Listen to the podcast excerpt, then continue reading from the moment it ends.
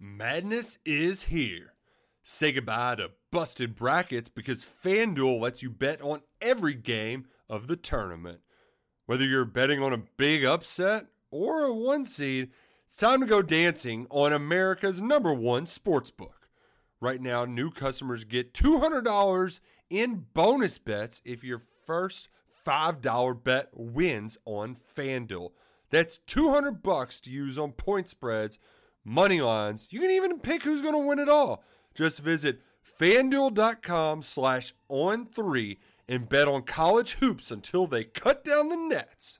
Must be 21 and older and present in select states. First online real money wager only. $10 first deposit required. Bonus issued as non withdrawable bonus. Bets that expire seven days after receipt. See terms at sportsbook.fanduel.com. Fanduel is offering online sports wagering in Kansas under an agreement with Kansas Star Casino LLC. Gambling problem? Call 1 800 Gambler or visit fanduel.com slash RG in Colorado, Iowa, Michigan, New Jersey, Ohio.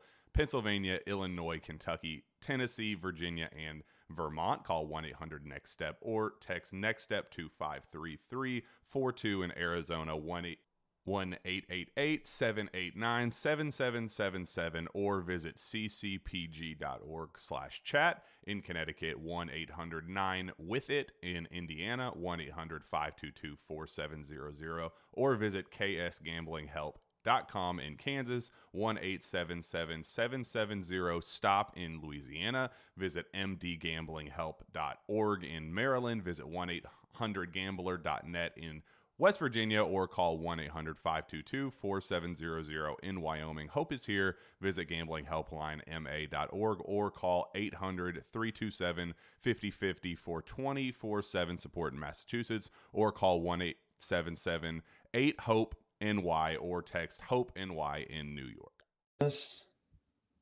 Uh, yeah, yeah. I'm going home the 22nd through the 29th. There you go. So get pimp out game time and say you're already getting some Spurs tickets. Just checking yeah. out what you're gonna. You're Yana trying to get win number four of the season. Yes, four. All right. All right, I got it open, so we're good. Cool. I'll just do like halfway through. Okay. Hello, everybody, and welcome to another edition of the Bengal Tiger Podcast. I'm Matthew Brune, and joining me once again is Shea Dixon, fresh from his trip to New York to watch Jayden Daniels win the Heisman Trophy. Um, how are you doing today, Shea? Uh, doing well. It was uh second time I've been up there for a Heisman. The first time when Joe won, it was the largest margin of victory in terms of points or votes. I guess like so you vote first, second, third, and then you total up your points type thing. I guess how they hand them out from there. And Joe won by the biggest margin ever. I think they said that Daniels won by the it was like the smallest margin in a handful of years. 2018. Um, 2018. Yeah, but still not that close. He had 2,000 something points, and Penix finished second with 1,000. But um, it was cool to be up there. Uh, a lot of LSU fans were out in Times Square cheering for Jayden whenever uh, he was taking photos and his billboard ran and it was funny i was out there getting some video of it uh, because it happened right after like he won and then he came back and he did media and then he went out to see his billboard and all these like random people are in times square and like people are like oh is that like a famous actor? Like they they weren't putting it together. And the person standing next to me i think you can hear it on the video i tweeted out i was like i think that's bo nix. That's like it's not bo nix not not quite, not, not quite Bo Nix. Not quite, but um, yeah, two Heisman's in five seasons is. Uh, and I asked Brian Guys, Jayden, that at the post game or at the uh, post Heisman presser, and about like kind of what it means to quarterbacks, and he just said, "Hey, look, why not LSU? You see what you can come here and do." But I like Brian Kelly's answer. I said, "Look, I asked Jayden the same thing, and he said." It speaks to more than just Jayden and quarterback. It speaks to receivers, running backs, all these guys are like, oh, like I can go there and play with quarterbacks who are in line to win the Heisman. And he referenced Malik and Brian and the big years they had and how crucial that was. And he said that with pitches they're making to receivers right now, that comes up just as much as any Heisman talk. So I think as a whole, when you bring home a trophy like that, it gets the attention of anybody who plays offense. Yeah, and um, it was just a it was fun to watch on on the television, obviously over here to watch it all unfold and all the stories that everybody has. That's basically an hour straight, and then the last three minutes are all right. Yeah, uh, here's the winner. I liked Michael Cauble from WBRZ's because uh, we all sit in a media room, so there's hundreds of media members watching it, and it's just you know like Desmond Howard and Tebow jokes, and then like an interview, and then some yeah. commercial and an interview, and about 45 minutes in, Cauble tweeted out, "This could have been an email," which is true. It's like just this could have been a 30 minute episode with commercials 22 minutes and just tell us who wins. So yeah. uh yeah i don't even think they announced it to like 8.59 and it was supposed to run from like 8 to 9 or whatever. Yes. Yeah eastern yeah. time. Daniel probably took the stage at like 9 o'clock eastern time and uh it kept going and then we were done and then i was working and afterwards espn aired that 30 for 30 on the 1997 heisman which i thought was really interesting Obviously, yeah a lot of people said that was cool i haven't seen it yet yeah, it was it was cool. It was it was cool. I I um I knew about that year, uh, Charles Woodson and everything, but you know to see all of that, how crazy it was is uh was fun because it was genuinely because nowadays it's like even in a close race like this, it's like all right, we knew Jayden was was gonna win, but 1997 nobody knew, and so then it's like all right, Peyton Manning or Charles Woodson, and it's all the way up to the last second. But yeah, it's uh it, it was fun to watch, and um, yeah, I think we have a question here about your, your experience as well, so we'll we'll get into that. But yeah, I will uh, say they hand out uh, the Deloitte, or I guess Deloitte, Deloitte, Deloitte, um, the company that they tasked with getting the votes and securing them and all that. And right when they announce him win, they hand us all the packets so we can see how the votes are broken down and everything like that. And the amount of people who vote, like JJ McCarthy, Blake Corum, Oklahoma State's running back, a couple other guys, like we're getting first place votes to win the Heisman. It blew my mind some of the guys who dude, were getting votes. Dude, it was, and that's only the top 10. I, I think I, I they only showed us 10. Yeah, you didn't know beyond there, that. There are more people that received first place votes, I guarantee you. And then also, there were, what was it, uh, 44 players who received either a first, second, or third place vote. Like some people were just you know, putting somebody on the third team that like, you know, probably Shedeur Sanders probably got like some third team, third place votes and stuff like that. Like stuff like I that's what I wanted. I wanted the full breakdown of every player that received a vote just to see it. I want the Biletnikoff breakdown. yes. The Sheesh. one vote allegedly. Sheesh. Um, but yeah, I, I, I was this was the first year I found out that there were like 900 plus people voting on the Heisman, which I think has always been a thing because in 1997 it was also 900 p- people. So it's always been a thing. I just, just found out about it this year though. So yeah, we need to um, get a well, Heisman vote. That's our next goal. Congrats to Jayden. There you go. Um, very cool. But for LSU, get another Heisman Trophy winner. You waited 60 years between Billy Cannon and Joe Burrow. Now, two and five years is uh say you start to feel like Oklahoma over here, just rolling through Heisman quarterbacks uh, down here in Baton Rouge. But um, like the whole staff, uh, kudos to them on the offensive side. This is obviously a group effort. Sure, even Sherm Wilson got a shout out from Jayden uh, yeah. during his, his speech, but um, those guys all deserving of the work they put in. It was awesome to watch, and uh, we got to hey, we were there every step of the way, Matty B. We got to see it all. Yeah, from I remember we were uh, at a restaurant when you got the call that Daniels was uh, making his way to LSU in the first place. Do you remember? Oh, that that's right.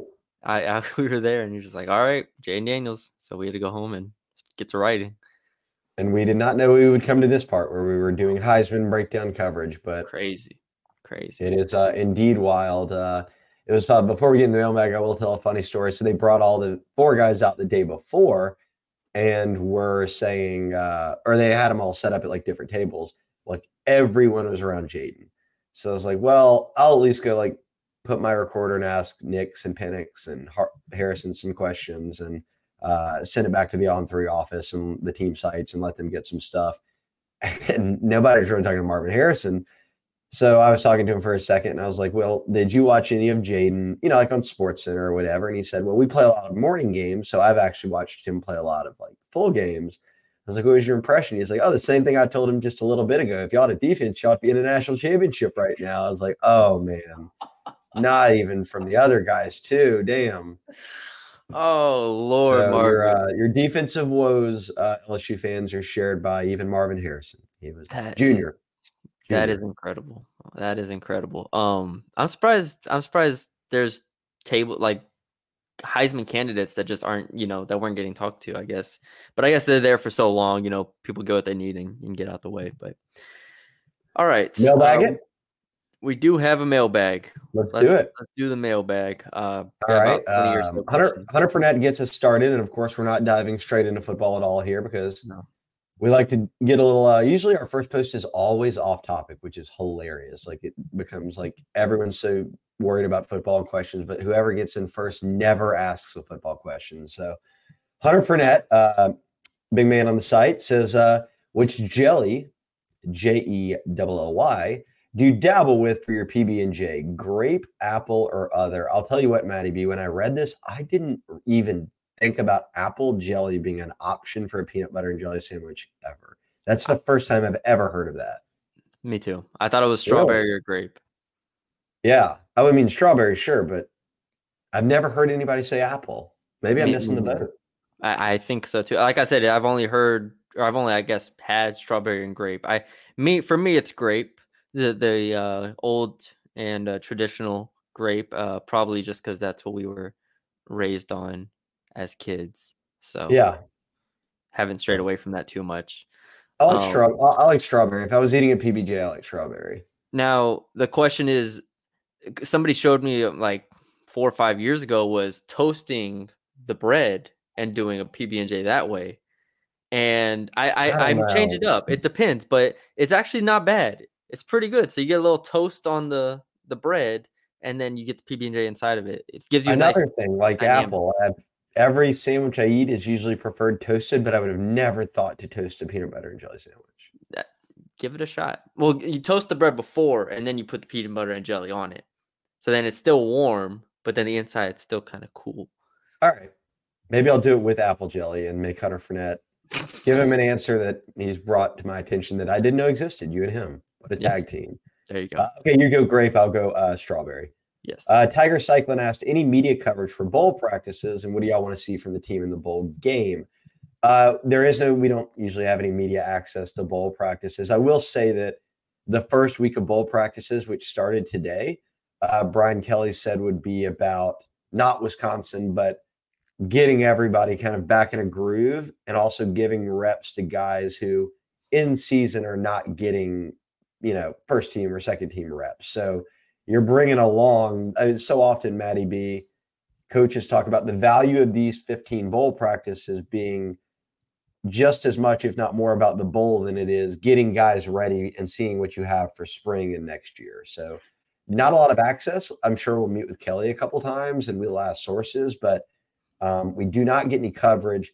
What do you want to see from the team in the bowl game? A dub would be nice because it's wisconsin. I know many lsu fans last memory would be when uh, myself and a lot of y'all who are listening went up to Lambeau. It was an incredible experience. We got to watch LSU play in the Packers Stadium. It was cool. Uh, Wisconsin fans partied, LSU fans partied, and then LSU just completely laid an egg and lost. So you want to see a win because for me, it goes back to what I've said all year 10 wins. Got to get to 10 wins. So without even specifics of like, oh, I'd like to see Nuss play more, or I'd like to see this guy on D, I need to see a win.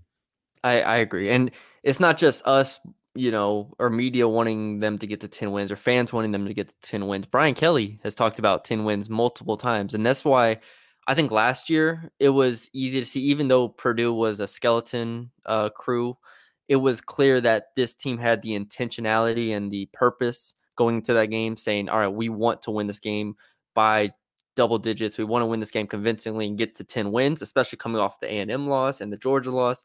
This year, it's kind of the same thing where, all right, your hopes have been kind of crushed in those three losses, but you can get to back to back 10 win seasons. I think for Brian Kelly, more so than anybody else, he understands the the pitch that you can make to LSU fans to be like, all right, back to back 10 win seasons. If we take a step back and look at this, it's been progress and we're making steps in the right direction there. Hundred percent. So yeah, We also have dub, and- Mason, we also have Mason Cox uh, question about the bowl game too. yeah. He said uh, he also asked about bowl practice being open. They have not. Bonnette, the SID, has not sent any emails about any bowl practice being open. I don't remember any being open last year during Kelly's bowl prep. So Yeah. I'd be a little surprised. We don't like we don't even get in season stuff, so I'd be surprised we got bowl prep stuff. Uh, but he just asked um, Mason Cox did, who are you uh, most excited to see play in the game? Um, I guess if your answer is Nuss, we're to presume that Jayden doesn't play. But I mean, even if even if Jayden does play, I could see it being like last year where they stagger them a bit. But I don't, I can't see Daniels playing in the second half of this game. That's what I will say. Even if he plays, I think it's a quarter, two quarters max, and I think we move on from there.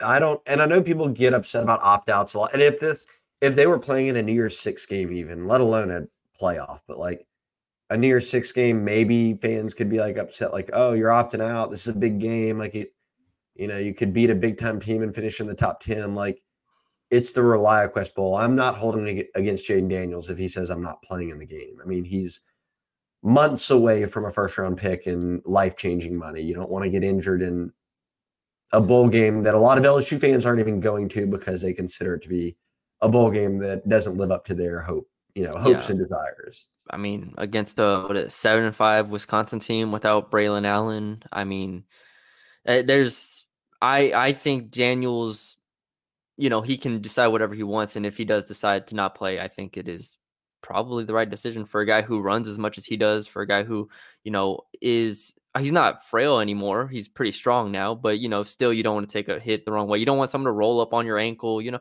just there's just too much to go into it. So if he does decide not to play, I think it's more than fair for him. And then you know, uh, Thomas and uh, Nabers obviously have the same decisions to make. We'll see about Nabers. He said he wanted the the record. Well, yeah, Nabers is chasing a record. Like I can see if he yeah. plays, gets 30 yards, becomes LSU's all-time leading receptions and receiving yards leader, and says, "Okay, now I'm out." And you know, whomever, yeah. Chris Hilton, or y'all go in and y'all go get the reps that y'all need. I'm done. I'm going pro anyways. I'm not holding that against him.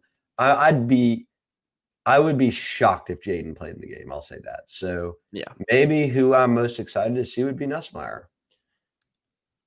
Nussmeier is up there, even though I feel like I do feel like we have a pretty good handle of like what he is and what he can be. But it's always good to see more of him because the quarterback position is so important. Um, who else? Who else could we put in there? It could be like a Kaleb Jackson or a Trey Holly, or maybe someone who could get more rep. Like, what if Logan Diggs says I'm going pro and doesn't turn doesn't play the yeah. game? Like, Kaleb they're going to give reps to young guys. Yeah, he'll need to be important. Um, you know, we've seen so many of the the freshmen, the young defensive players. Um, I think Dashawn Womack's probably the one that you look at and be like, all right, give him extended reps in this game because we've seen a lot of Toviano and Stamps and Weeks to a degree and those guys. But I want to see Womack and Howard. That those would be my picks: Womack and uh, Jackson Howard.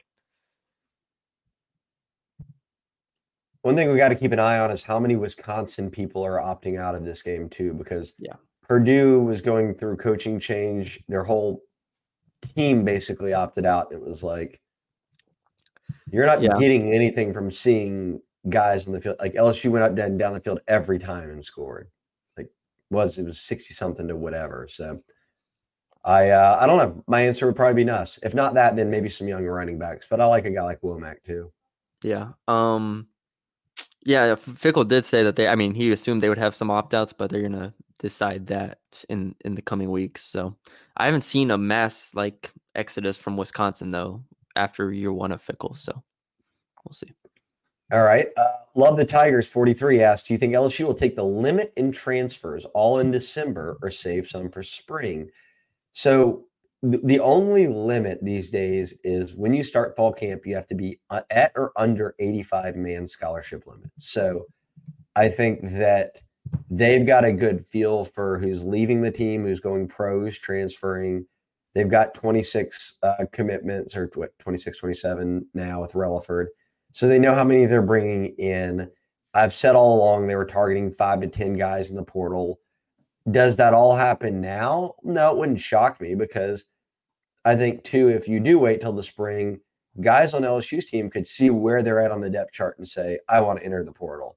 And then you say, okay, well, let's go out and grab someone else for that position. So I would think that they get into spring ball and still are not maxed out at 85, that they would have a little yeah. wiggle room to just in case grab some people late. Yeah, I, I, I agree. Um, you know, Connor Gilbreth was one, a late addition there. Yeah, uh, Andre Sam. Andre Sam was a late uh, addition. and uh, the O lineman from Maryland, uh, Lunsford. Lunsford. Lunsford. Yeah. So yeah, I think like you're right. It affords you the opportunity to go get somebody late. And as we know, I mean, in spring, even though it's not as many players enter the portal, it's still a substantial amount. It's a few hundred that probably enter the portal after the spring. So you do have some new options there you can look at. I don't know what I expect from LSU in the coming weeks. Uh, the portal's open for another what three weeks or so. So I don't know how many I expect them to take, but I think you know in that five range is fine. They're hosting players of, or they they'll probably host players of different positions and see what they what they need. I'm not. It, the timing is always interesting because Brian Kelly is so meticulous that it's like he's not going to rush things. So I, it's like fans get all excited and we get all excited for the portal and stuff, and then it's like, all right, now we have to wait like a week or two before anything actually happens. Right, right. Um, but it'll be a lot less active than it was the past two years where they were taking yes. 15 16 guys out of the portal. They finally are at a point with this roster where you've managed it well enough to where you do not have to you can't do that you don't have to. Yeah and and the one thing we've seen or at least i've seen across the country um, at schools is when players are taking their visits it's usually not more than like one visit one or two visits and then boom they're shutting it down. Uh, was the boise state quarterback at arkansas i've seen a couple i think like I follow some Wake Forest guys, like three of their guys that visited right away, like committed. So it's like happens very quickly nowadays. So we'll keep an eye on who visits and go from there. Yeah, and another thing I'll remind people because this got brought up a lot right when the portal started, and we saw it happening uh, from talking to sources at LSU. They aren't going like after exit meetings, sit downs with families, all that. They're not going to play the game of I'm entering the portal, and now you've got to pay me NIL me to come back or whatever. Like They're not going to do like let guys go out and dangle the carrot and say, "You want me back? Well, then this is what it's going to take."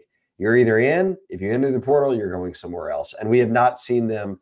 I think Myles Brennan was the only person probably went in the portal and then came back, and even then he medically retired shortly after. So I uh, I don't expect much of that. Just in case people were wondering, and uh, it's kind of a thing that some schools have said, like, "Oh, this guy's just in there to get more money, and he's going to go right back to that school." Uh, but I don't think that's going to fly with Brian Kelly. Yeah. Uh, let's see. Ruston 97. Ruston, congrats on winning a state title. Um, yes. If you are a Ruston 97 grad, that was a uh, big win for Ruston, obviously. Uh, but he asks, with Nuss not being as much of a running threat as Jayden, far from it, obviously, uh, you have to think LSU will be more diverse with run schemes next year. Do you think we get a preview of that in the bowl game, assuming that Jayden doesn't play? I would think probably so because when Nuss comes in, they're not running the same offense anyways, especially if they have got a month to prepare and know if they know it's just going to be Nuss, then it's not going to be the same exact run scripts and all that that they've done all year. It just can't be.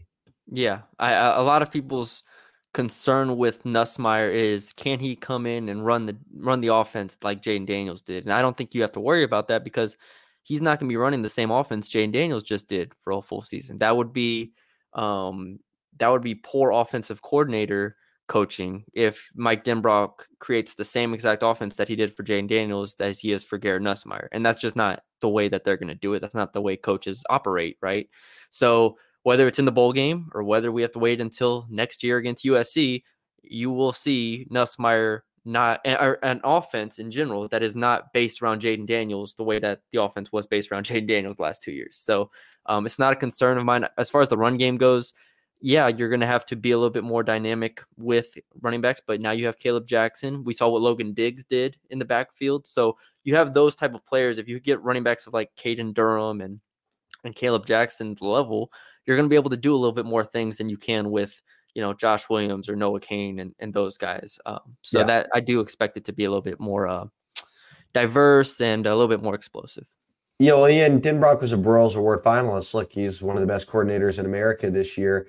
And if people were nitpicking on little things at times, it was early in the season that had really carried over from the year prior that they it seems like they're just sticking with the same handful of run plays Mm-hmm. And I think as this, for me, you can correct me if I'm wrong. I think as the season went on, we saw him diversify the run game a good bit and it pay off. So it's in his bag of tricks. He's, yeah, he wasn't born yesterday. He knows how to dial up an offense. He's very good at it. I trust that, yes, they will find new ways and different ways to scheme up running the football because no, Nuss is not Jayden Daniels and there's no ex- expectation that he will be. Correct. Um, okay, congrats again to Ruston. Nice state championship win there. Uh, Mike Stiklasa asked, uh, what are your thoughts on this gift now that the season has ended? And I was very wrong. And he said, Oh. I prefer not to speak. If I speak, I'm in big trouble. He he was the I, I correct me if I'm wrong, Mike, but uh, I believe he was the one that said Jayden Daniels was not was never going to get to this point. He's here to eat his crow. And uh, we salute you, sir. We salute you. It's all right. I didn't look, nobody thought this was going to be the end result. Not that he'd, I mean, not just the Heisman, but the numbers were just unbelievable. He was the best player in college football, and it was very clear. It, it, it yeah, and I don't want to get too long on this, but like it, it does raise an interesting point. Everyone's like, you know, you have to give quarterbacks time now. You have to give them fourth and fifth year, like Bo Nix and uh, Michael Penix and Jayden Daniels, all these players like in their fifth year taking these huge steps forward. Um, I mean, they are definitely, in my opinion, still the exceptions to the rule in a lot of in a lot of situations. Like you just don't hear about the fifth year quarterbacks that don't get better because they're on the bench or they're getting you know cut or they're trying to find a job somewhere. Like the what they have done has been incredible, and Jayden Daniels and Penix and Nix deserve tons of credit for overcoming, in my like in my opinion, overcoming the odds. Agree. Uh, Misled Alarm 92, shout out to my guy, said, uh, any noticeable lack of threads on the Bengal Tiger uh, being derailed since my prolonged absence? Um, Yes. Not too bad. Not too bad, right?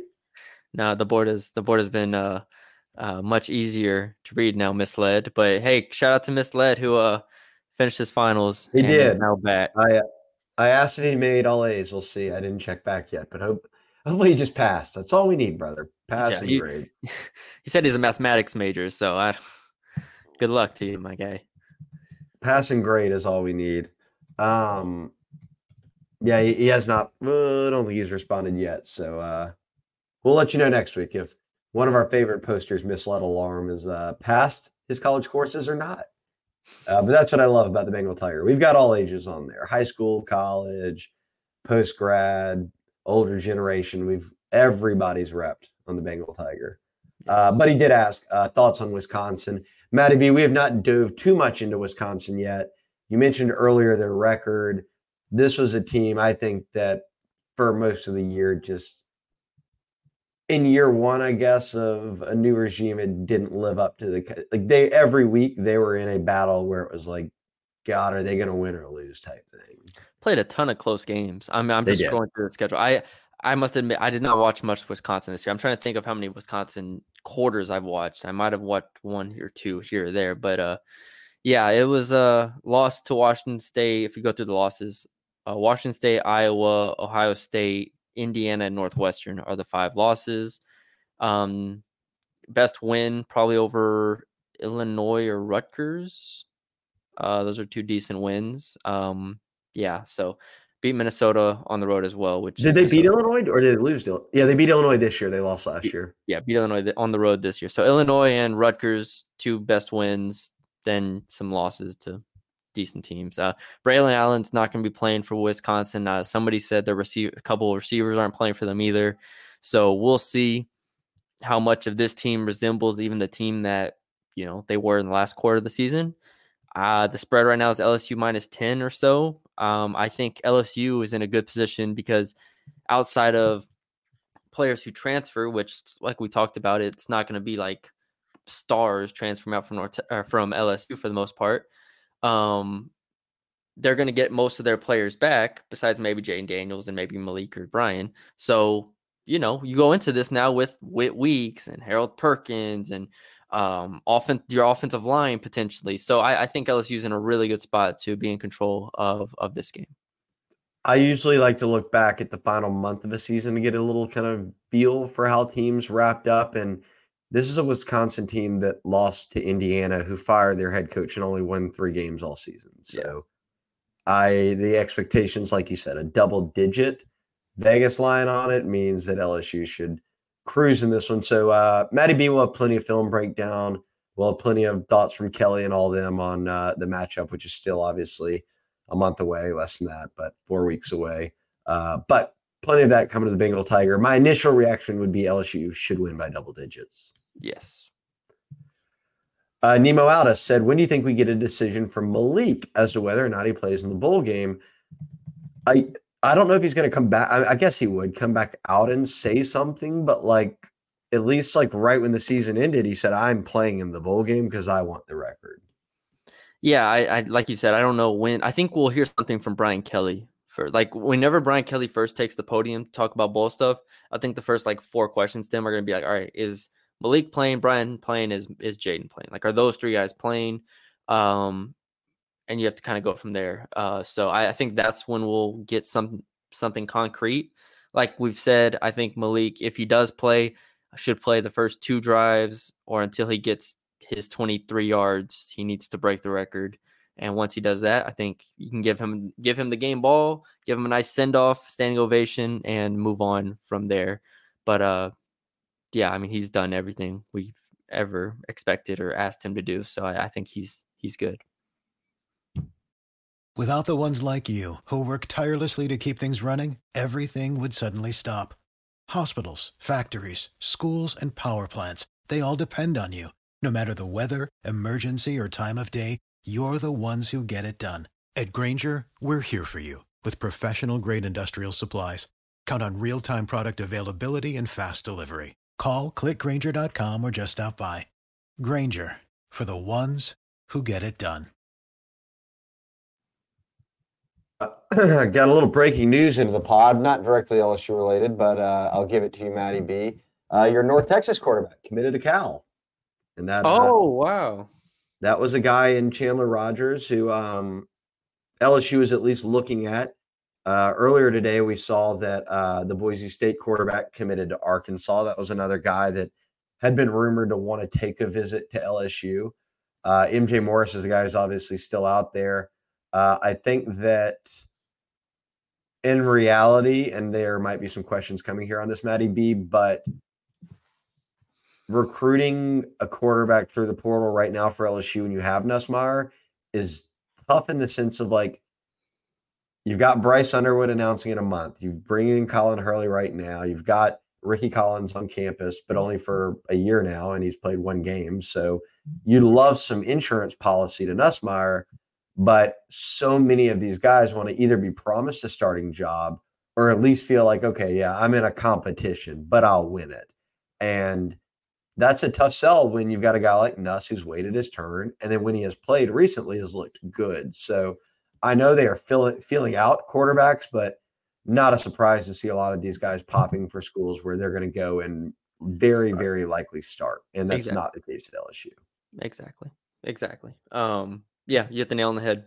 It's going to be really really hard to find a quarterback that LSU fans think is good that is also willing to come in and be the backup quarterback. So um, that's and I like Sam Leavitt at Michigan State. He committed somewhere I saw earlier today. So quarterback dominoes are uh, falling quickly. We'll see uh, kind of what happens with LSU. I uh, I'll talk with some sources and I'll post something on the Bengal Tiger about where they're at there and uh, what kind of the movement is moving forward. So, um, Tiger fan 11 is LSU's strategy to bulk up strong side DN position in terms of body type, causing them to be slow and stiff uh, to make plays. Examples being Savion and Wiggins. We never really got to see Wiggins, but oh no, I think it was fair to say that. Say, I mean, Savion even admitted like I have lost a little bit of a step from where I was, but now I feel like I hold up better against the run. He wasn't nearly as bad as people like are saying he was this season, but I think that's something the strength and conditioning staff obviously keeps an eye on. I mean, they track all that. They wear yeah. every day at practice. They're wearing speed test things, you know, how many calories you're burning, how hard you go, what your heart rate. So like they pay attention to all that. I think they bulked up Savion Jones because a year ago he couldn't hold up against the run. So you weren't going to play strong side DN if you can't hold up against the run.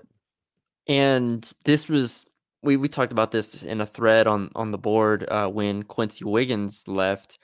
Um, you know, there was talk about Savion Jones and how he needs to do kind of lose some lose the weight he put on all that stuff like you said, not only is it to play the run, but it is in this system of it is a 3-3-5. You know, the outside linebacker is technically a linebacker. So you're playing defensive end as you you're either you could be inside the tackle, straight up on the tackle. You're not playing outside of the tackle for the most part. You're not playing as like a speed rusher.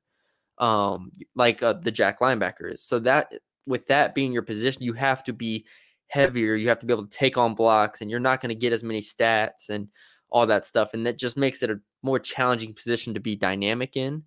Um, and so that's Right. where you get into the debate of like, all right, should Matt House even be running this? Should they be in a different front to where they can they can utilize the defensive ends how they they want to, or they can be more pass rushers and stuff. Um, that's a whole nother debate. Uh, the question is, you know, if it is Matt House that's your defensive coordinator coordinator next year, does he shake up the scheme at all? Does he look to do change things with guys like Savion Jones and um, you know, Dashawn Womack and, and whatnot? So that's the biggest question. I think that's why we saw Paris Shand have such, you know, uh, so many like effective snaps at that spot because that's kind of he was a defensive tackle that could also play defensive end. So that was like a perfect spot for him. Whereas Savion had to grow into that spot, and Dashawn Womack isn't really comfortable at that spot. So it's just, um, it's an interesting offseason storyline to watch. Is like how they navigate like the defensive end spot. Yeah, and look, Paris Shand, uh, who is the backup to Savion Jones and had a very productive season at DN, strong side DN. He's listed at 6'6", 280, and or 6'5", 6'6", 280. Savion Jones is also listed at 6'5", 280. So uh, I'm with you. They are the exact same size. It's just one was more of a tackle. Yeah. One was more of always a rush end.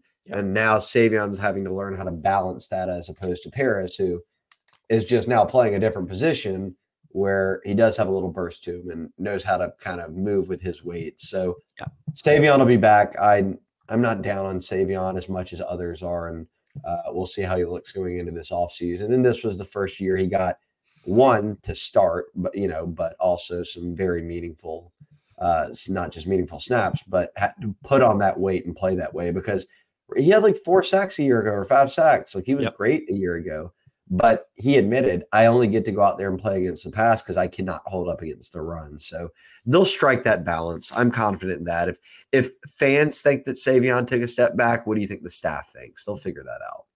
For sure. Um, Shea or Capital City Tiger. Uh, Shea, uh, we can we ask portal questions in here? If so, when can LSU expect to hear some good news on guys that we're after? I'm sure we can answer that. I think that right now we've uh, got it on the Bengal Tiger that one of their top targets is currently on campus. They've also gone around the country and made in-home visits with guys. So I would guess that portal news, and remember this too, NIL gets involved, all that. So these kids are making multiple visits, weighing options. I would suspect this week we start hearing dominoes start to drop. Like it was, it's not a shock to me that in the first seven days of the portal that guys didn't just start popping for LSU. Yeah. They they've always Like- been uh, even last year they were deliberate. Yeah, it was January was when a lot of guys were popping. It was a 45 day window, but January is when a lot of guys were doing things. Yeah. Um, I don't have anything else to add on that. I think you you got it right. this week maybe we'll start to see uh some stuff happen um zach gaucher 51 who are you most excited to watch next season on offense and defense and you can't pick perkins um and i don't want to pick nuss because we already talked about him so Yeah. most excited for offense and defense Most excited to watch.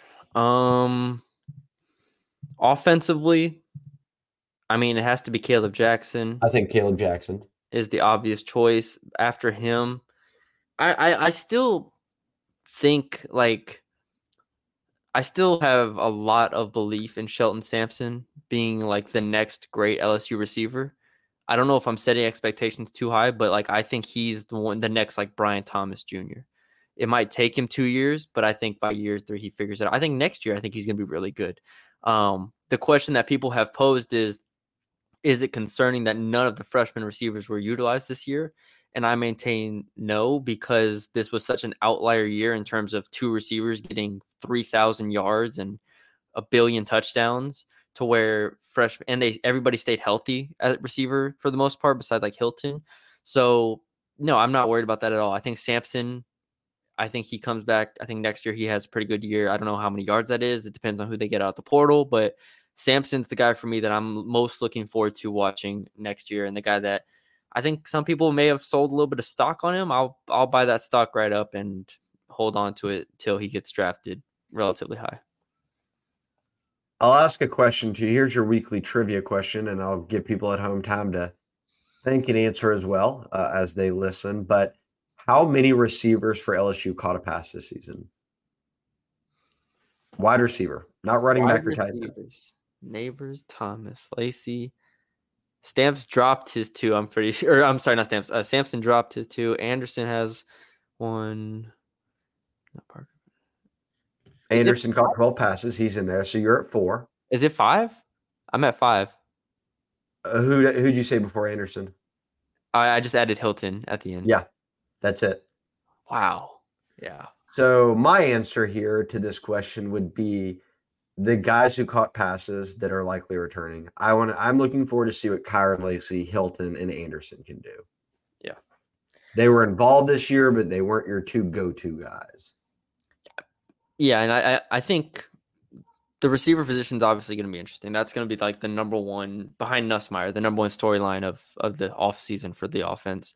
Um, I if Dellen like if all five offensive linemen return, it's how do you put Zalance Heard in the mix because he is getting on the field, one way or the other. He's getting on the field. So who's going to the bench? That's all I want to know. Or who? How are they shuffling this thing up?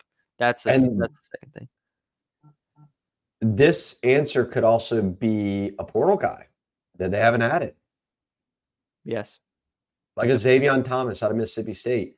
Yep. Electric return man had over 500 yards receiving for a very bad state offense. Like that could be an answer if they get him. So, Do we have to answer defense too? uh, yeah, um, Whit Weeks. uh, Whit Weeks would be my answer. Uh, If not, it's going to be a, a DB like a Stamps or a Toviano. I, I not in the season, but before the season, like s- spring and fall camp, I want I want to see what Kylin Jackson has. I just need to see it. He was so fun to watch in high school. Like it's such a it- like physically he is ready. He just got hurt, and so now it's all right. Can you be a playmaker? Can you step into a position where you we need help, right? Like a position where LSU is like, hey, come like the position's open. If it can be Kylin Jackson and Javien Toviano slash Major Major Burns back there, all right, we're rolling with that. But um, Kylin Jackson is, is someone who I, I want to see just how he plays. Yeah, Wicks Weeks has got to be Wicks. Uh, I guess I can combine his name with Weeks. Wicks has got to be someone on that list. Uh, if Yeah. not him, then I'll pick some DBs. I like your Kyle and Jackson one too. Uh, oh wait, give me Trey'Dez Green. is he our is he our Ka'Morreun Pimpton for next year? And Pimpton. I think Pimpton needed a little time just to I adjust. agree. Green's out here dominating state title games. So How much? oh, this is this is a completely off topic question. Like how much more excited are you for Green than even you were for Pimpton? more excited. I think that Pimpton had a very clear upside of Yes. catch radius, making ridiculous stuff happen.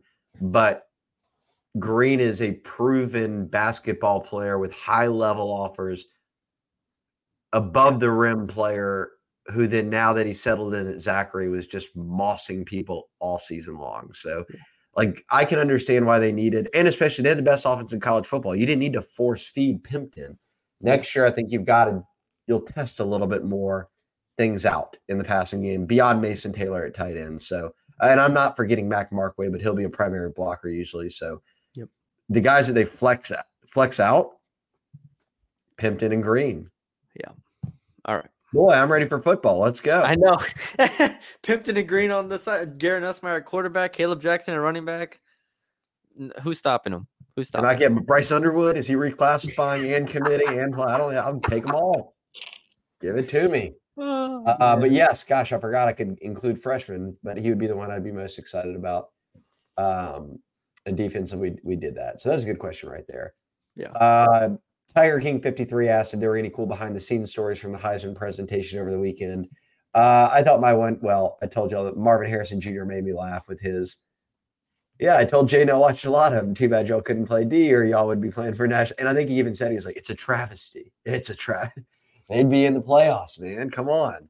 Um, I will say that the other three guys were very gracious. I talked to all of them for 15, 20 minutes. Bo Nix talked about how he and Jayden roomed together at Elite 11. Mm-hmm. They are the number one and two dual threat quarterbacks coming out of high school and became buddies then. And then he said the whole like, he leaves for the Pac 12, Jayden leaves the Pac 12 for the SEC, kind of inter, you know, intertwine their story even further. And now the Heisman and uh, Nix talked up uh, Jayden very highly. So did Michael Penix.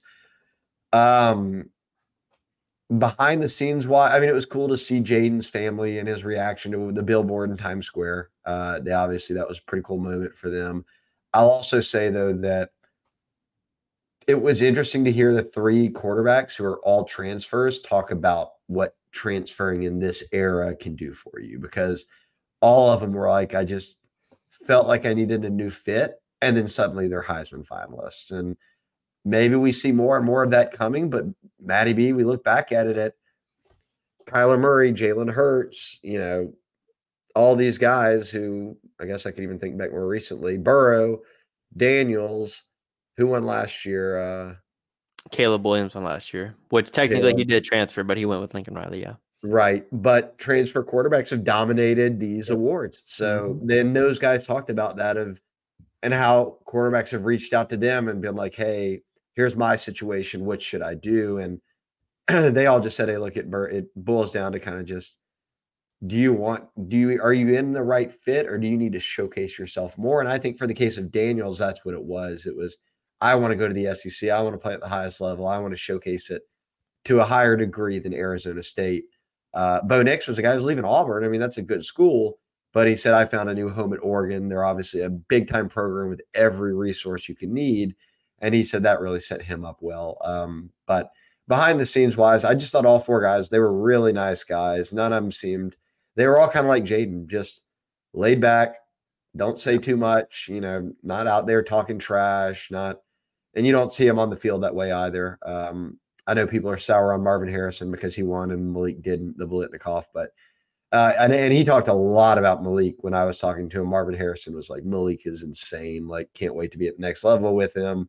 We've already become kind of buddies from afar. So, Yeah. and uh, I thought all the guys were really, really cool, nice, down to earth guys who just reminded me of Jayden, guys who were just happy to be there and enjoyed playing college football and the love of the game. So, uh, that was uh, certainly fun to watch. Um, get another question in and then a quick ad read. Uh, Seth, uh, Wayne Singh asked, um, scroll down too far here. How much of, do you think the offense will be adjusted towards Nuss? Uh, do you feel it's plug and play minus the quarterback run? I expect a lot of 12 personnel on offense similar to Georgia from us next year.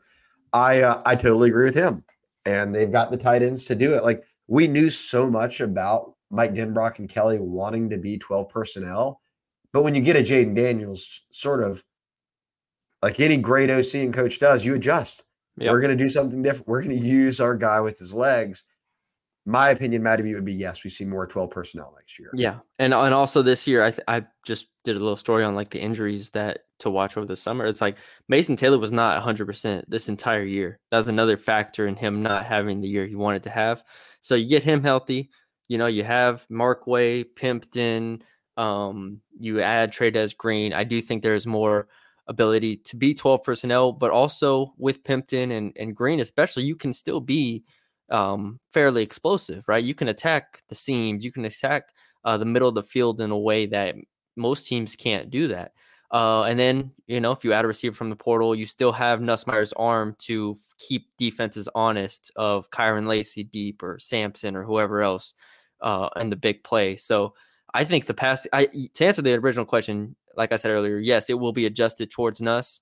Everything will be protections, primarily the run game, uh, route concepts, everything will be adjusted to Nussmeier and his feel for things and what they want to do.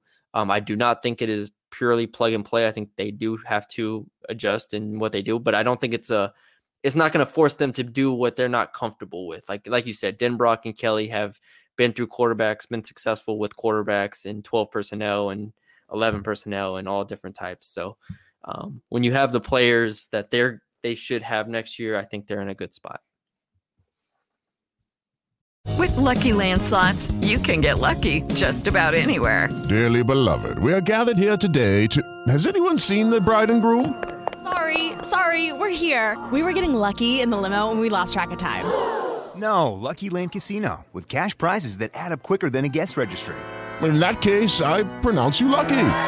Play for free at LuckyLandSlots.com. Daily bonuses are waiting. No purchase necessary. Void where prohibited by law. 18 plus. Terms and conditions apply. See website for details.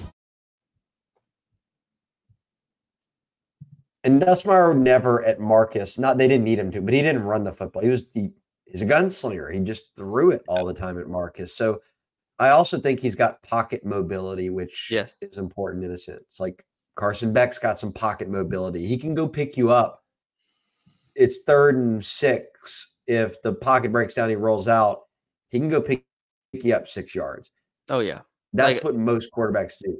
Most quarterbacks are not Daniels, where it's, oh, I'm about to get sacked. Let me spin out of this and just go run 60 yards and score, and it's no big deal. Yeah. No, the, the funniest thing is is people have been like, well, we need to go find another dual threat quarterback instead of Nussmeier to to run around. And I, I put on our board, I don't remember when it was, the next like top the next 20 quarterbacks in terms of rushing yards in the country after Daniels, and you look through the list, and none of them are high level passers besides one, Kaidon Salter at Liberty, who I think is an absolute baller. But like you're looking at guys who are ba- either like running only quarterbacks, like basically wildcat quarterbacks, or you know, like a UNLV quarterback, or so on and so forth. Like the rest of them, uh, Penix, Nix, who I think we both agree have some decent legs at this point. Um, I mean, not great legs or anything, but can move a little bit. They're both like at zero rushing yards for the year. Um, Yeah. Chan- Chandler Rogers, like we said, North Texas, I, he's a phenomenal runner, but he only has like 200 yards on the year because he takes some sacks, and it's just the way people play. You can't expect the, that level of running.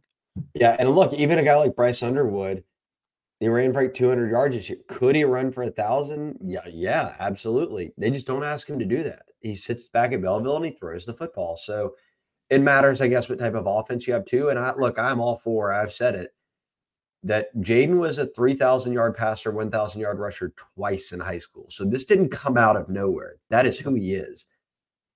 I like those type of guys. If you can find them and they have the talent level to play at this at the SEC, Yeah. it's just was- that not many people do. No, and he was the number one quarterback, or at least the number one dual threat quarterback coming out of that class. Everybody knew how great he was. Like again, this didn't s- surprise people here. A quick shout out to myself. Uh, back at our old spot during the COVID year, actually, we were coming up with ideas of stuff to do, and we did a draft, uh, a lot of different team sites where you could pick any players in that class. Uh, Kaidon Salter was my quarterback. Malik Nabers and Keon Coleman were my receivers, two of my receivers. Uh, and then even on D, I had some nasty D, but one of my sneaky picks was uh, Iowa's Cooper DeJean ends up as a Butkus Award finalist, uh, or excuse me, Thorpe Award finalist, one of the best DBs and punt Yeah. returners in America. So my uh, my draft that year, yeah, I had Kaidon Salter. I was rocking Kaidon, Malik, Dude. and Keon. Get out of here. Dude, I I was in DFW when and Salter was at um He was Cedar unbelievable. Hill. Man, he was one of my he I think he was my favorite quarterback prospect of that of that class. He was That- awesome. Did I lose you? Oh, I got you. Okay, I thought I lost you for a second. No, no, he's awesome. I keep I have a on three transfer portal notifications on, so they just beep and beep, and I'm always just like, okay, it's going to be LSU, but it never, it's never LSU. It never is. bunch of random people. Um, let's get a quick ad read in. Game time. Uh, Matty B has uh, been browsing the Game Time app recently. He's going home, Yes. Going home for Christmas. He's going to watch his Spurs play at some point. I'm certain. Uh, he's got to see Wimignon in person. You've got to root them. They need to get to some wins, so you got to go there and root them on in person. I'm sure that you can get some cheap tickets on Game Time, Matty B. But for those that don't know, uh, Game Time is the ticketing app that you need. Snag any tickets without the stress. Doing it with Game Time. Here's all you have to do download the Game Time app, create an account, use the code TIGERS, 20 bucks off your first purchase. Terms apply. Again, create the account, Game Time. It's in your app store, it's one word. Then when you go to checkout, just put in Tigers in the promo code. You'll get 20 bucks off that first purchase.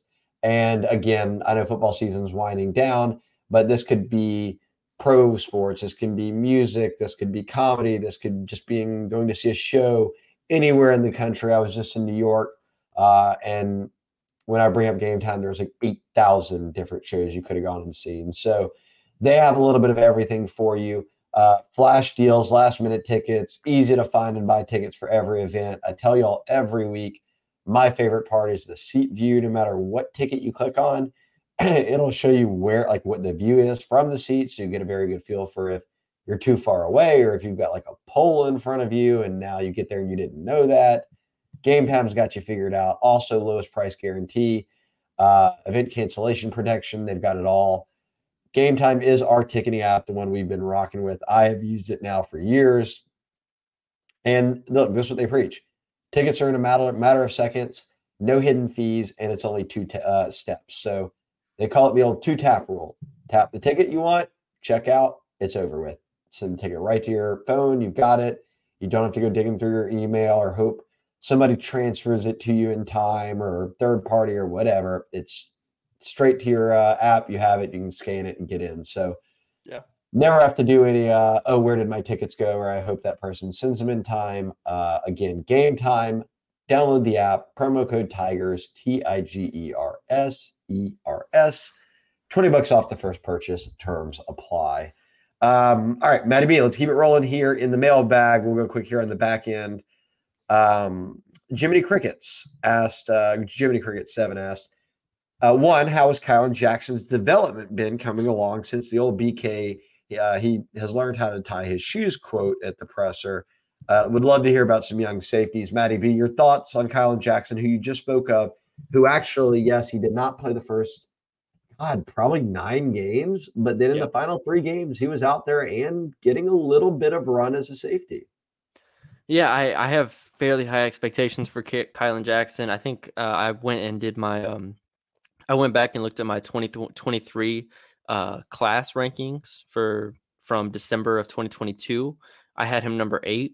I think he is a really, really um, talented player. He was a four star guy, a comfortable four star player um, out of high school. So I think he, him getting back and playing at the level that we know he can play at, I think is a big deal for this secondary. Like adding him would be a huge boost. That's what I'll say. And then the other safeties, Toviano, we know what he is, right? Ryan Yates, we know he's more of a coverage type guy. They like him in those nickel or dimes packages.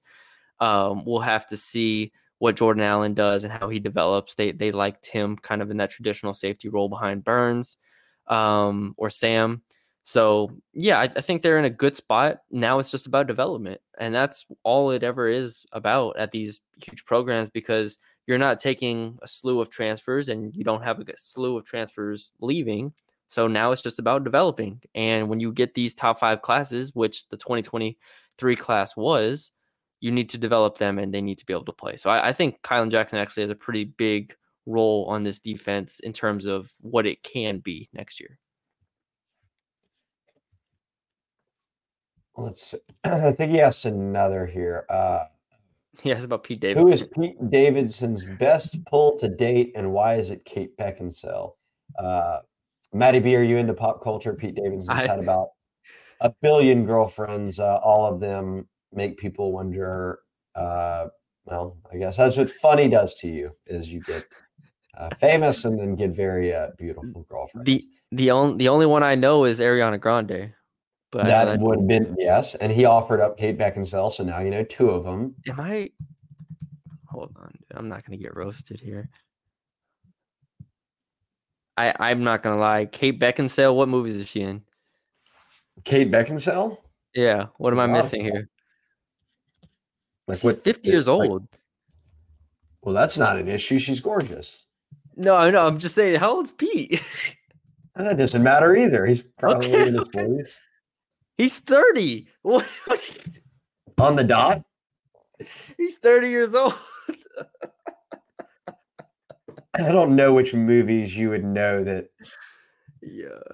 that. I mean, did you watch like Click ever? That was Yeah, Adam Okay. movie? Yeah. Uh, I yeah. don't. I don't know exactly which movies you would know. Uh, That's so funny. For sure. I'm looking through her. I'm looking through her, her uh, discog or not discography, but her movies. Yeah, she was in. Serendipity. She was in Pearl Harbor. She was an aviator. Sheesh. Yeah. Y'all got me on Uh, this one. uh, A 50 year old woman. I do not know who she is. Okay, well, you know who Ariana Grande is, so Yes, there you go. You know who Kim Kardashian is. Oh yeah, that was recent too. Forgot about that. And you would know who. I'll stick with Ariana. You know what? I'll just- great. Oh, oh man, this is tough. No, this is tough. Well, because there's so many. She's thinking about. I don't even. I, I Ariana Grande is the only one I, I thought of that I was like, okay, I know that, but I let me Google it. Pete Davidson dating history.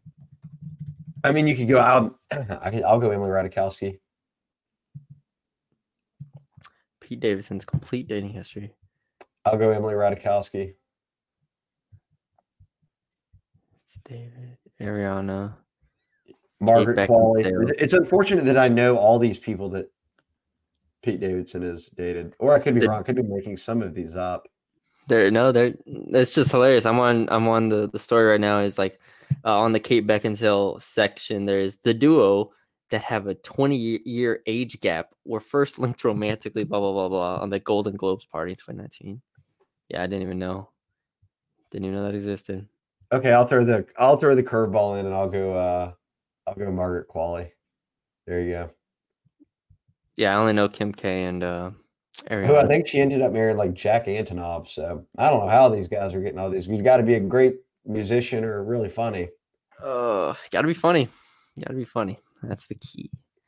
or play the guitar really well or something.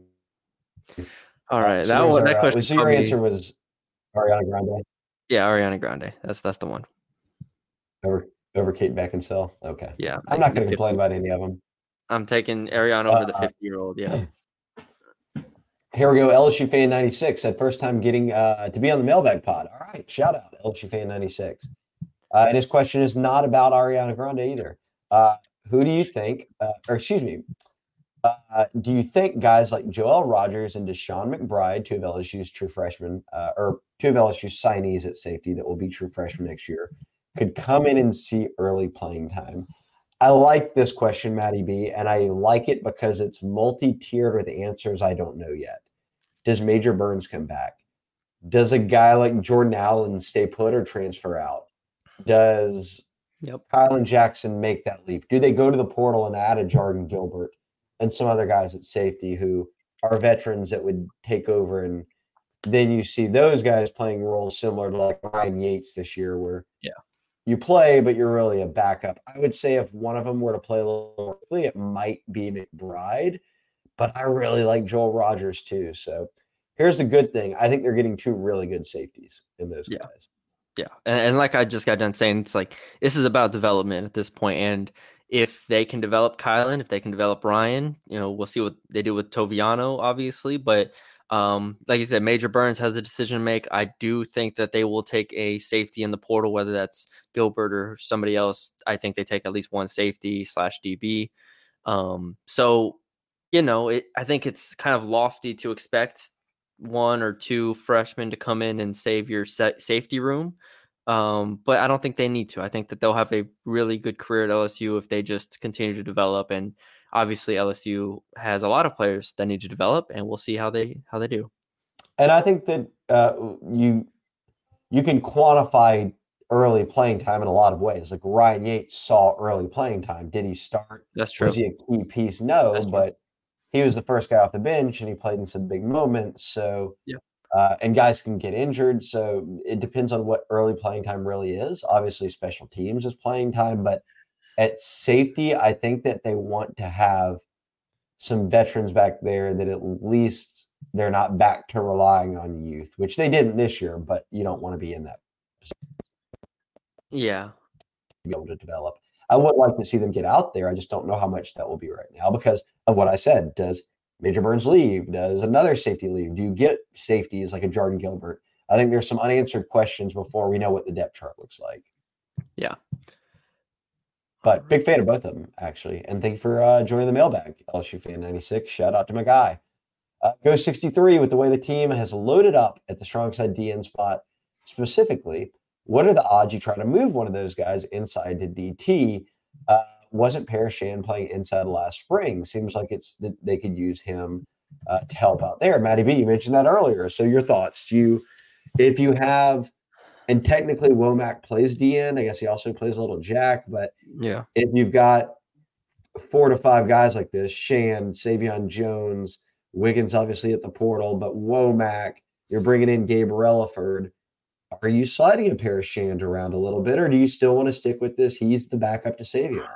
I, I think they need to be flexible with Paris where they do move him inside occasionally, especially if they if they're a little lower, let's say on number in theory, like if they lose Wingo, which and they've already lost Jefferson, like if you lose those guys and you don't you try to replace them, but maybe you don't love them as much as you like Paris, like you need to have him, I think, at that defensive tackle spot just occasionally, uh, especially maybe on pass rushing downs or whatnot, just to add some dynamic playmaking. Um, but yeah, I wouldn't be surprised at all if that was the case. Now, as far as Savion goes, I don't think Savion needs to add any more and try to be a DT.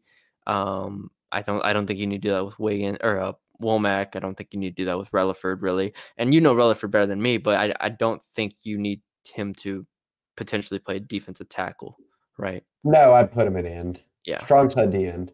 Yeah. Um so maybe, yeah, maybe. And I guess some of it, right, depends on Mason Smith and Mekhi Wingo. And do you have them back or do you not? And then do you need some more help there? Um, a lot of personnel wise, a lot of unanswered questions at this time of year because you've got so many moving parts of who leaves, who do you get from the portal, and all that. So as uh, after the dust settles from that, we'll have a very good feel for it. Uh, so not not trying to dodge any of these questions, and I actually with I'm with Go sixty three. I think you can move Shand around, but it obviously depends on what you have there and what are they running? What type of schemes are they running? Are they playing more nickel? All these things factor in. So we uh something to keep an eye on. Uh I am Colby asked, uh, very short and to the point here. Each of y'all's favorite moment from the season. You want me to go first? Yes. Jayden getting hurt at Missouri on the road in a game they could have lost and coming back in and running back to back scoring drives to get the dub. My man came from out of the injury tent to straight up balling two drives in a row, won the game. Like, had you lose that game, you probably didn't win the Heisman. No. No. Um to me it, it has to be one that I was there for, which narrows it down quite a bit, obviously. Um favorite moment. The Alabama game was really cool. Like that was a really cool um atmosphere to be in. But moment uh You should I'll- I'll preface that by saying that was your first time going to Tuscaloosa and seeing that environment. Yes, that was my first time in Tuscaloosa seeing that. That was that was cool. Um no, my favorite moment was definitely the 85 yard touchdown run against Florida because I think I turned I think I said said to you, I don't know if you heard it or not. Uh, I was like, "Oh, he's gone." Like before he even passed line of scrimmage, I was like, "Oh, he's gone." And he just it was it, it was true. It happened. It was gone. I'll never forget watching that in real time. Like that run was the Heisman moment for me. I uh if y'all didn't check it out on the Bengal Tiger, Matty B ranked his top 10 Jayden plays of the Heisman season. It was a cool read. He's got video in there of all of them. And uh, I would bet a lot of people's favorite moments are among those 10 that you listed. Dude. I'm being real about it. What a fun! I mean, looking through those highlights was unreal because there's probably five. I did. I listed twelve because two honorable mentions. There's at least five more that I could have put on there. Like I tweeted one of them out, the Georgia State touchdown, where he just like slides past like three different people and gets to the end zone. You're just like, okay, sure. it's incredible. Unbelievable. Unbelievable. So, yeah, I'll go to the Missouri game uh, and I like your pick of the 85 yard run. Uh, and here we go. Bourbon and Cheerios. He didn't make it last time, but boy, he made it. He's usually first. He's at the end here. Uh, guys, longtime listener, first time caller. He still loves the show after all these years of uh, listening and never calling in. Uh, thanks for taking the call. Who's got the best dance moves on the team? That would be the LSU football team and the Bengal Tiger team. Maddie if you're a dancer, then you can take it. I'm not. I'm not. Uh, the best on the team, LSU football team. Um, Yeah, well, and I guess the Bengal Tiger team. And I was at Billy's wedding. I'm going to go ahead and rule both of us out of that one too. oh, so it's me by default. Or it's none of us, and we have to It's pick none of us? It's none of us. Now was gonna I'm gonna have to imagine. I'm not in the club with these guys. Uh, I don't think so. so touchdown I celebration wise, oh, I guess you could say that. I mean Malik to me was was the most innovative. He had like three or four different ones. Okay, we'll go Malik. I'd probably go Malik. I mean, Will Campbell tried doing it too after he scored. Oh yeah, the big man. Uh, yeah, that was good. Dashawn Womack got was going crazy when he got that sack over Arkansas. Yep. So he was trying. He was trying. He said he was going to hit the Baltimore. I don't know what it was called, Baltimore dance, and he he ended up doing it. So good for him. Uh, biggest fish you ever caught? I've only I- been I'm deep not- fishing only once, and I don't. I'm not like not an. I don't hunt. Not. I'm not like anti-hunting. I just didn't grow up. I grew up in the city, so Yeah. not a big hunter. I did go deep sea fishing once. Caught something. Wouldn't even remember what it was. Someone Yeah. else probably reeled it in for me. I just. I'm Yeah, not good at this answer. I wouldn't have no clue. Yeah, me neither. As I- a South Louisiana native, I'm the least outdoorsman probably here. I- Like I go Um, outdoors, I just don't do out. I don't hunt or fish like everybody else does. yeah. Um. Same. same I'm going to call Deep Sea Tiger, one of our mods. He can take us out, and then we'll go catch some big fish. Yeah. There you go. Boom. Easy. All right, we'll figure it out, and then we'll then we'll weigh in who caught the biggest fish. Uh, what was your favorite mailbag question of the year? I have to, I have to think about that. Pete Davidson. Yeah, Pete. That was a really that was a good one. I had not thought about that Pete Davidson one. That has uh, caught me off guard. Um, I'm there were so many OT questions that I don't even know. It was like I mean, when to put a Christmas tree up? You know, what's your favorite? Like, what's the best crawfish place? You know, just a billion different questions. Um, that we've had. Shout out to Birdman Cheerios because he he didn't even ask us a football question. It's just four straight OT questions. I'm gonna have to say that my answer will be something Bourbon and Cheers asked that I just can't remember. But it's got to be him. He's got a heavy hit rate. He asks four questions a time. Almost all are non on topic, and they usually make us laugh. So Yes. one of them. If not, we'll go Pete Davidson. Uh, and then he wants to know why does Matty B want to fight everything and burn things down? Is that your rep now? I guess so. I don't know. I have a lot of different reps now on the board, Shea. I don't I don't control any of them. I just we dating life that is not true. You're uh, fighting everybody, which is not true. You have a very hate everybody. Yeah. So um but no, I was uh I used to be back in high school in basketball and tennis, all those sports. I used to be a fiery player. Oh, I will say, Maddie B once told me you should have seen my Twitter before I started working here. I'll pop off on anybody. So dig into was- Maddie B's Twitter history if you must. But that's when he was trying to fight everyone and burn them to the ground. Mostly about Spurs, the Spurs. Okay. So yeah. A lot of anti pop sentiment or what you got going on there? no, no, no. I did not go against Pop. It was it was a lot of different things with the Spurs back in the No, day. no, Becky needs to coach. Pop's done, retired No, no. No, I was going crazy. If, if I would, I was, I would easily engage in Twitter back and forth. If anybody mentioned me, or if anybody even just said anything, I would, I was there. Now we have our message board, so I don't even feel the need to argue with people on Twitter because you're not paying me. So if you're not paying me, I'm not arguing with you. I'm arguing with the people on our message board that are uh, subscribed. So shout out to y'all. Y'all get all of my You're like a good prize fighter. There's no reason to fight for free. Get paid Exactly. for it, and then you fight them. Exactly. I see all these Twitter warriors out there. I'm like, y'all, y'all got it. Uh, five for five, my favorite name on the board. Uh, who's the first portal player to commit to LSU? I am going to still bank on Mississippi State receiver returner Zavion Thomas, A&M safety Jardin Gilbert, and maybe outside shot Ohio State corner Zaire Brown, but uh, Jyaire Brown. But I'll lean with the Louisiana native, so I'll go Gilbert or Thomas. Yeah, uh, those are the those are the three that y'all have done a great job reporting on, um, and that uh, we have heard the most out of from LSU. Uh, odds that Mekhi Wingo returns. Good question here. If you were to put odds on it, Mekhi Wingo was their best defensive lineman. He gets hurt. He misses the back half of the season. Does he need to up his stock? Sure. but he could still go pro if he wanted. So odds that he returns. I said this morning, I put it at 50 50. That was kind of off the cuff. So um, if I think about it a little bit more, I I'd still say 50 50. Maybe actually, maybe lean a little bit to him returning, maybe like 55 45. But um, I just, I'm curious to see what feedback he's getting from the NFL right now. That's my And all that's happening right now. Those guys will apply for draft grades. They'll send them back. Then they can meet with the coaches and um, you know agents get involved. All of that of get trying to get in people's ears. So I think when Mekhi sits down and thinks about it, we'll see what he does.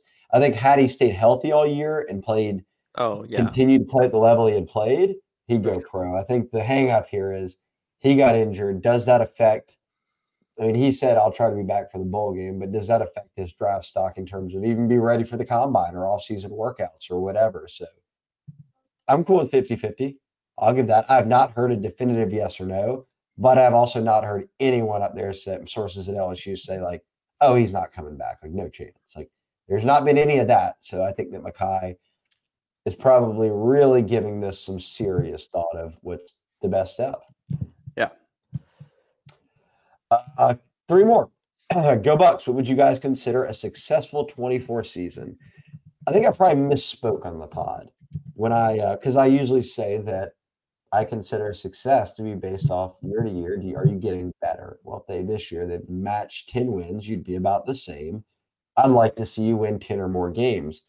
I don't have to read off the whole schedule, but next year's schedule is brutal. And you're losing the Heisman winner. You're not going to have the best offense in college football, most likely. So it's probably safer for me to say like nine games or 10 games. And that still means you played a lot of great football. It's just tough to win.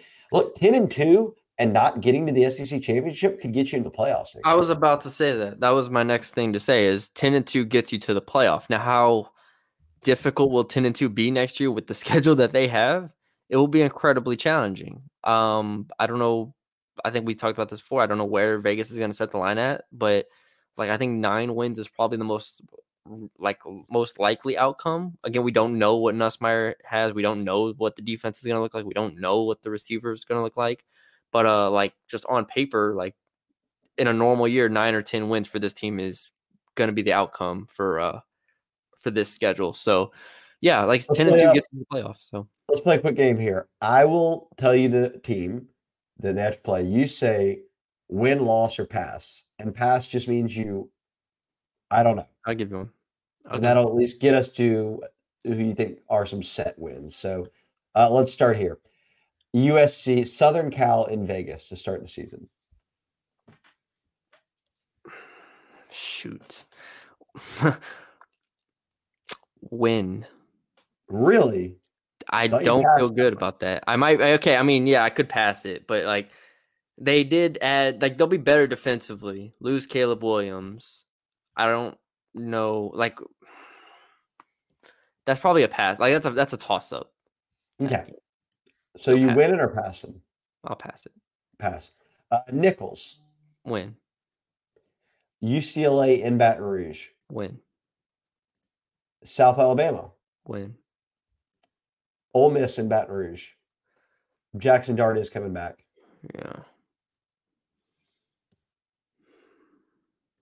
I'm. Mm, sh- mm, sh- it's in Baton Rouge. Brian Kelly's been really good in Baton Rouge. I'll give it a win. They went 13 and 1 across his first two years in Baton Rouge. You're getting one there. Um, A&M at College Station. The game's in October now, too. Win. Yeah, that's weird. Win. Okay. Oh, all right. Uh, so you're at five. Uh, Bama in Tiger Stadium. Loss.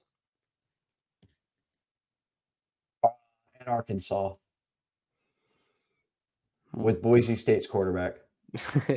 Win. I don't feel great about Uh, that, but yeah. That'd be six. Uh, at Florida, Win. that'd be seven. Uh, Oklahoma in Baton Rouge with Jackson Arnold at With. Jackson Arnold. I, talk about another quarterback I love. Kaidon Salter and Jackson Arnold might be the two highest quarterbacks I've been on in like my my young young history of, of Jackson recruiting. Arnold was also another thousand yard rusher. Den 3,000 Geyer. Den Geyer. Saw him. Yeah, cold. Um, that's a tough game, man. They're gonna be good. You can pass. I'll pass. I've already lost track of your wins. I think I had you at six or five or I think I'm six, one, and two right now. Vandy, Win. seven. Uh, at South Carolina. Should LaNorris Sellers will be the quarterback, or, or should, should be a win. Should be a win. unless what's his name still has eligibility? Rattler. I don't I don't love road games for this team, but should be a win. Okay, so you're at seven, eight wins. You feel good about. If you Yeah. can get a couple of other those in there, then you're nine, ten wins again. Yeah. So You're going undefeated with that schedule. I know. I think that the amount of undefeateds drops significantly moving forward, like across the board. Oh, Ohio, like the Big Ten, obviously adding Oregon, and Washington, the SEC adding Texas and Oklahoma, getting rid of divisions now. I think just in general, the number of undefeated, like this year, you have all these undefeated teams. I don't think you have that in the Big Ten and the in the SEC moving forward. Like it's gonna be really hard. Yeah, it's not just LSU. You're right about that. Uh, in a 12 team playoff, 10 and 2, you might be in it. So Yep. That'll be the early mark we set. Uh, two more to go here. I like that question though by Go Bucks. Uh, the Funky Bunch 10, assuming our backfield consists of Josh Williams, uh, Kaleb Jackson, Trey Holly, and Kaden Durham next season, is it a running back by committee or will, in he says Jackson, emerge as RB1? Matty B, I'll let you take the this for the first time because I was wrong here. I said this year that I didn't. I thought it was be a committee, and Diggs took RB one and ran with it. So, does that happen again? Like year one of the Kelly area, RB by committee. Year two, it was Diggs. Year three, Diggs, presuming he's not on the team, is it back to RB by committee? No, it's Kaleb Jackson. Kaleb Jackson is running back one. I think he gets I think he gets the lion's share of carries. That's where he's gonna be. I think physically we know he's ready to run the ball. Now it's just about him getting good at all the other spots. And on like third down, maybe passing downs, you put Williams in um to to maybe pass block. But Kaleb Jackson is he's he's the one. I think he's ready to do it. I think he's ready to finally put LSU back on the map in terms of running backs, and I think he's going to be really, really good next year. So we saw what Logan Diggs could do. I think that's what Kaleb Jackson is going to be tasked with doing. I don't know if he'll be as you know consistent, maybe, but I think he's the one you have to bet on. All right. and look, hey, they're going to run the ball more because you don't have Jayden doing it. So certainly somebody's going to run away with the bulk of the carries. Kaleb would be a good early bet for it. Uh, and last one, JMS 409.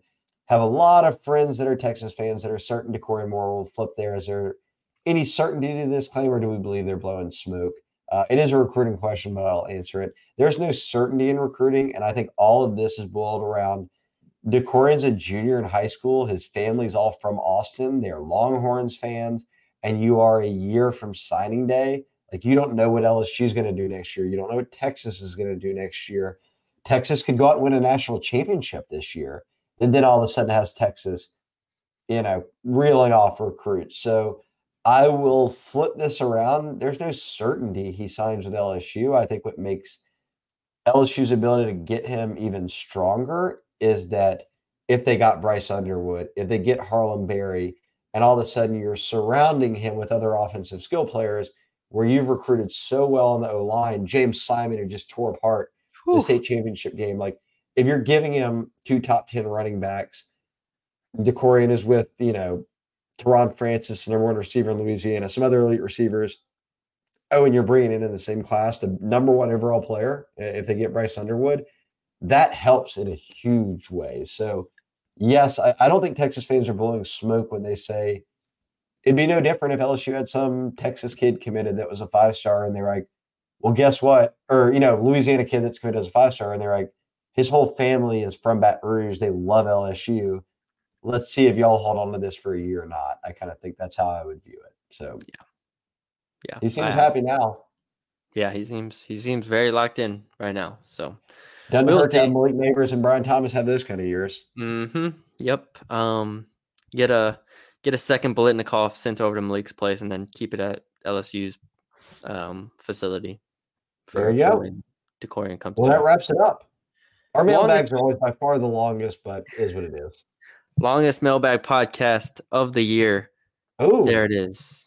We've done it. Um, but yeah, thank you all for joining us. Uh, leave us five star rating and review wherever you're listening. Or if you're watching on YouTube, like, share, subscribe, comment, all that good stuff. Uh, we'll probably be back with later in the week with maybe uh, I'm sure we'll get some portal news at some point. Whenever that happens, we'll get a podcast up right after that. And uh, still have recruiting podcast. Yeah. Obviously, signing day is coming up. Early signing day is coming up. So we will have you covered with all of that as well on the Bengal Tiger on three. Anything else, Shea? That'll be it. All right. Well, we will talk to y'all later. Madness is here. Say goodbye to busted brackets because FanDuel lets you bet on every game of the tournament.